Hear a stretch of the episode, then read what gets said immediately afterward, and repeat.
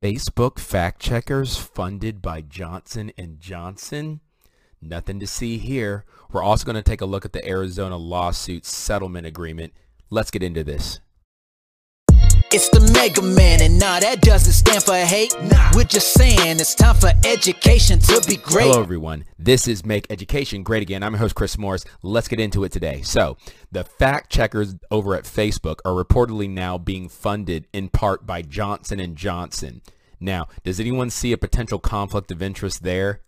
I'm not making this up, and we have a video to break down exactly how this is coming about, and it's just unbelievable what we're being told constantly. If you follow the money, you see what really is going on. And we're also going to cover the uh, Arizona election uh, lawsuit going on. There's been a settlement agreement between um, the Secretary of State's office, I believe it was, and cyber ninjas, and uh, we're going to look at that too. So there's tons to get into today, but first, let's go ahead and start with this funding of fact checkers. So everybody who is a patriot anyone who is a conservative who wants to speak out uh, about you know what they really believe and just have freedom of thought knows about the fact checkers. Anything that you say that goes and bucks against the narrative that the mainstream media wants you to have, the left narrative, you will be fact checked, and it doesn't go both ways. We all know this. So. Uh, without further ado, I have a video clip to kind of break down the story. Check this out. I'll come back in and break it down afterward.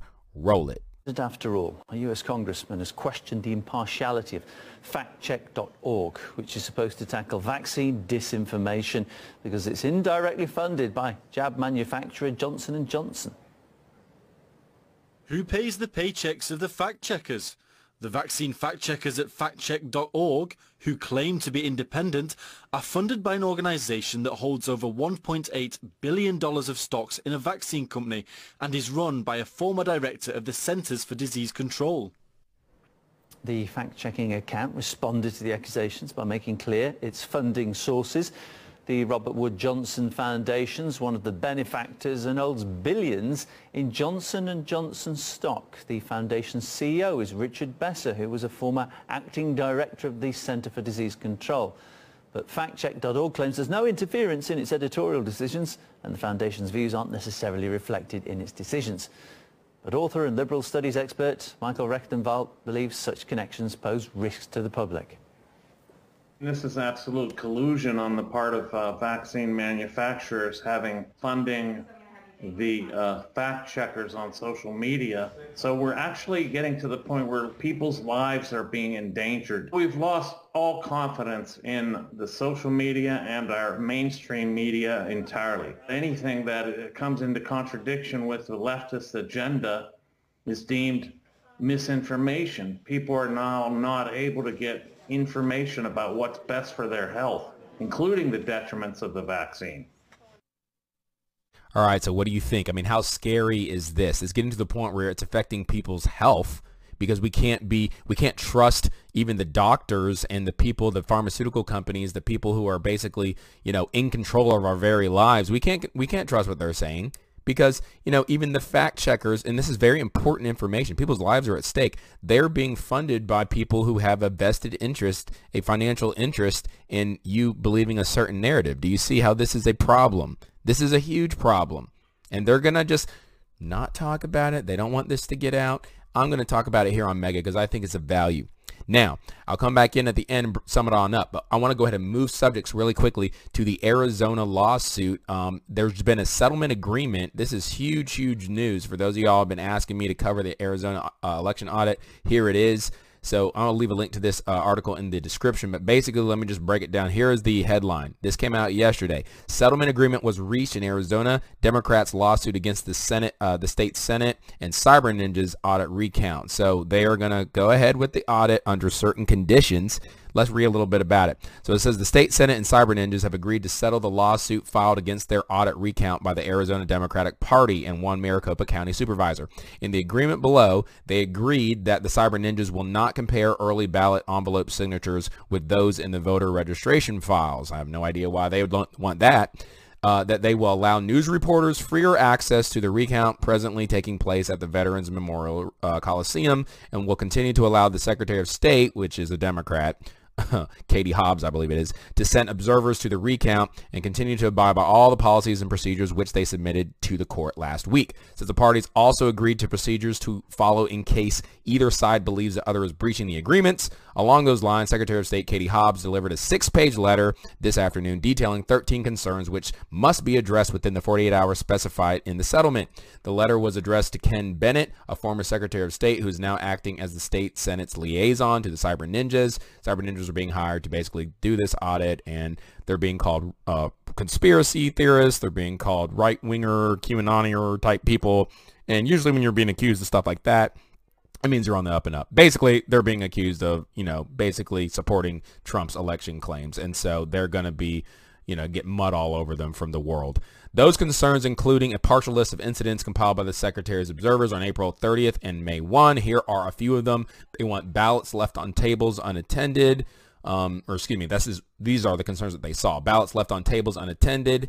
They saw scrap paper tally sheets. Uh, let's see what else they had. They had table leads correcting counter tally sheets, assets intermixing ballots from separate stacks, counters uh, confer uh, conferring on how to tally a vote, and more. And what's funny about what they're saying that they uh, are observing is the same thing that patriots have been saying that we've been observing the whole time.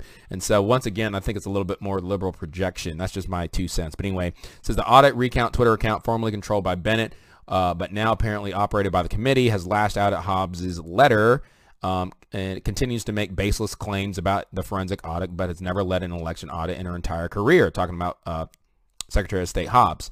The suit was filed by the Democrats on the 22nd of April, the day before the recount portion of the audit uh, was set to begin. The case was marked by a chaotic initial hearing in which the judge proposed a temporary pause conditioned on the Democrats uh, posting a $1 million bond.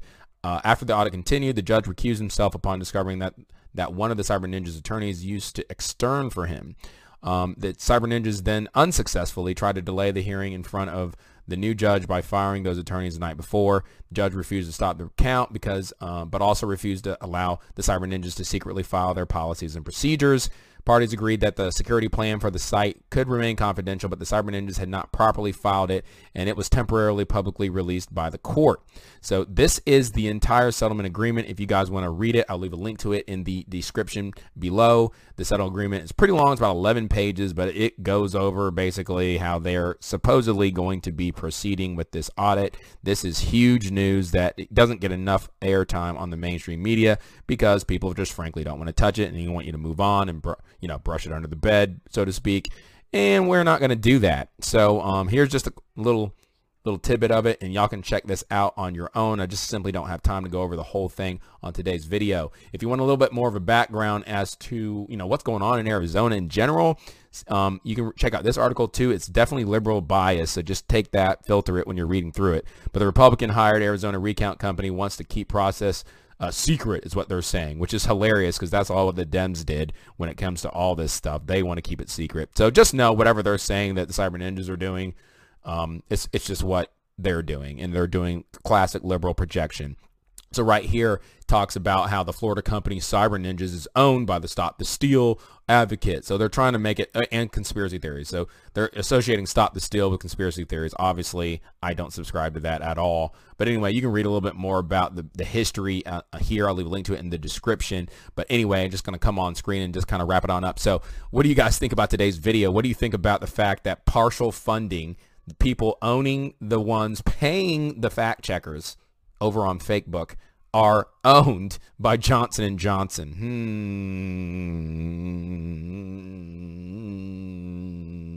Hmm. Hmm.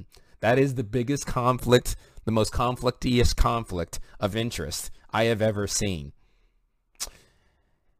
Do you need any more evidence, people? What do you think about this lawsuit in Arizona and the settlement? Do you think things are going to now go smoothly between the Democrats who are fighting this audit every bit of the way? I mean, if they really don't think there's anything to hide, why are they why are they fighting a free and fair audit just to make sure everything's right? Why do the fact checkers, fake checkers have to fight just free and honest conversations? It's because you got something to hide. And when you have something to hide, when something's not on the up and up, you have to divert. You have to take eyes off it. You have to keep the light off of it. That's what it is. Y'all know this. So anyway, that's all I really got to say for today's video. Please leave your thoughts below in the comments. Let me know what you think about the Arizona lawsuit um, and, the, and the fact that there was a settlement yesterday. Is that a good thing? And do you have hope about it or not so much? What do you guys think about the uh, funding of the uh, fact checkers being actually in part by Johnson & Johnson? I find that to be pathetically, depressingly hilarious in a lot of ways. And I just want to hear your thoughts as always in the comments. As always, like, subscribe, share, click the notification bell for more content and analysis. If you feel so led to donate to this channel, there's a link to my PayPal, my Cash App. I appreciate you and I love you even if you don't. Now, I want to just go ahead and draw your attention. I keep talking about this. I'm promoting it.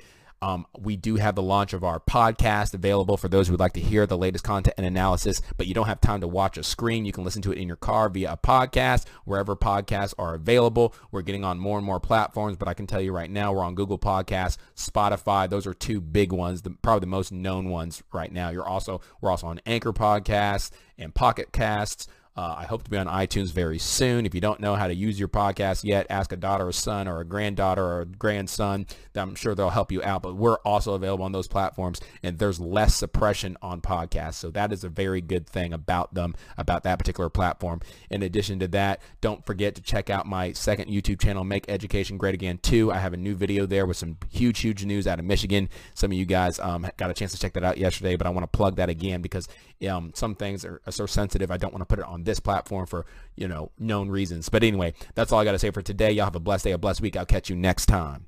Peace. It's the Mega Man, and nah, that doesn't stand for hate. Nah. We're just saying it's time for education to be great. And if we keep on doing everything that we've been doing, will no longer be our freedom that we're pursuing. It's now time to teach our students how to think and reason. If we don't, we'll keep on electing those guilty of treason. So listen up as Mega Man is about to spit the truth. Gotta stop the powers that are coming after the youth.